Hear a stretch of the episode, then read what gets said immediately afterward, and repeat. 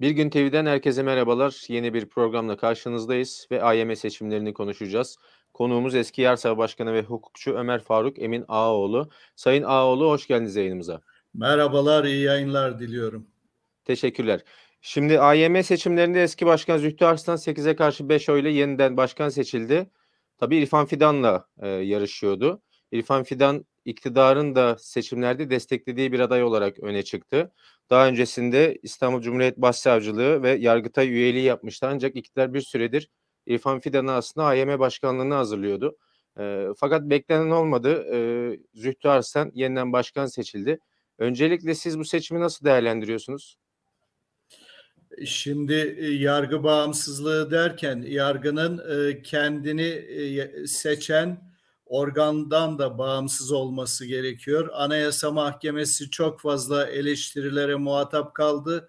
Aldığı işlemlerden, yaptığı işlemlerden dolayı burada Anayasa Mahkemesi'nin Erdoğan döneminde meclis veya bizzat Erdoğan tarafından seçilen 10 üyesi var. Diğer 5 üyesi Abdullah Gül döneminde meclis veya Abdullah Gül tarafından seçilen üyeler. Ee, Anayasa Mahkemesi'nin Erdoğan dönemindeki 10 üyesinin Erdoğan'ın etkisi altında kalmadan e, bir işlemine tanık olduk. Bu Erdoğan'a da bir mesaj. E, aynı zamanda Anayasa Mahkemesi'nin e, tamamen iktidarın etkisi altında da kalmadan bir karar verdiği yolunda da e, net bir işlem. Şimdi biz genelde AYM'deki kritik konularda 8'e karşı 7 gibi bir e, evet. oylama sonucu görüyorduk. Burada 8'e karşı 5 oyla seçildi Zühtü Arslan. İki isimde e, iki kişiye oy vermedi. Bir başka kişiye oy verdi evet. Evet bunu nasıl değerlendirmek gerekiyor? E, şimdi e, geçmişte Anayasa Mahkemesi'ndeki e, üyelerin az önce ifade ettim seçildikleri dönemler 9'a 6 idi, 8'e 7 idi. Son dönemde 10'a 5 gibi bir e, durum, dağılım ortaya çıktı. E, şimdi Erdoğan döneminde söylediğim gibi Erdoğan'ın seçtiği üyelerin e, tamamen Erdoğan'ın, Erdoğan derken AKP'nin, iktidarın, gücün etkisi altında hareket etmediğini e, gördük, görüyoruz. E, bu giderek e, HDP'nin e, hazine yardımıyla ilgili kararında da karşılaştık. Daha önce bazı kararlarda da karşılaştık. E, artık e, AKP'nin Erdoğan dönemindeki üyelerinin e, biraz e, hukuka yönelik kaydıklarını görüyoruz. Ama buna net olarak olumlu bakmak mümkün değil. Zühtü Arslan Anayasa Mahkemesi'ne seçildiğinde eleştiri konusu olmuştu. Başkan seçildiğinde eleştiri konusu olmuştu. Çünkü o dönemde 3 yıllık üye iken başkan seçilmişti. Ama Anayasa Mahkemesi öyle bir tabloya taşındı ki bugün Zühtü Arslan'ın seçilmesi olumlu karşılanıyor. Çünkü e, Anayasa Mahkemesi AKP tarafından öyle bir çembere alınmış durumda ki öyle bir e, baskı altında tutularak e, hareket ed, edilmesine yol açılıyor ki e, bu tabloda bir önceki dönemdeki üyelerin e, verdiği kararlar e, olumlu karşılanıyor.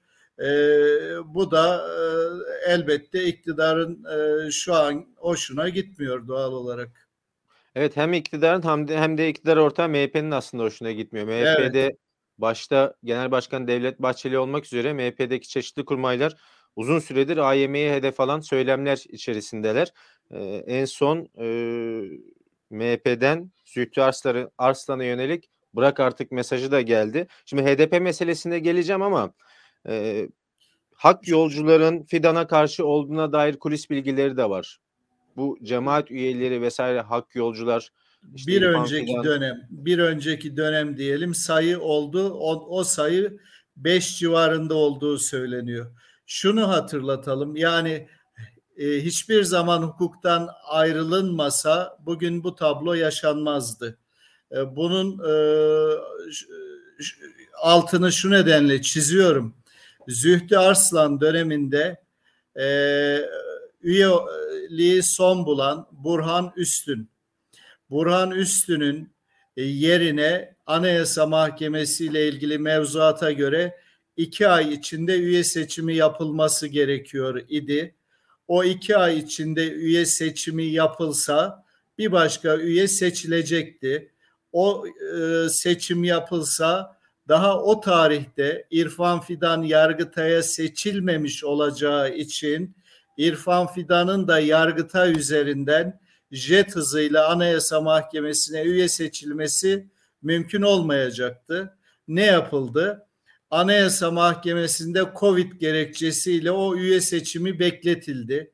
Bekletildi, bekletildi. O süreçte İrfan Fidan Yargıtay'a, Yargıtay üzerinden jet hızıyla Anayasa Mahkemesi'ne üye seçildi.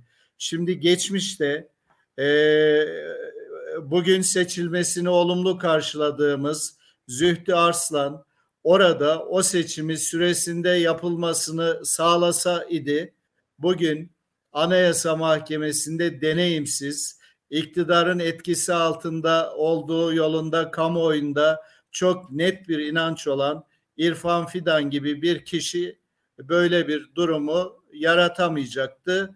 Ee, her zaman her zaman hukuk dense idi. Evet bugün olumluyoruz Zühtü Arslan'ın seçilmesini.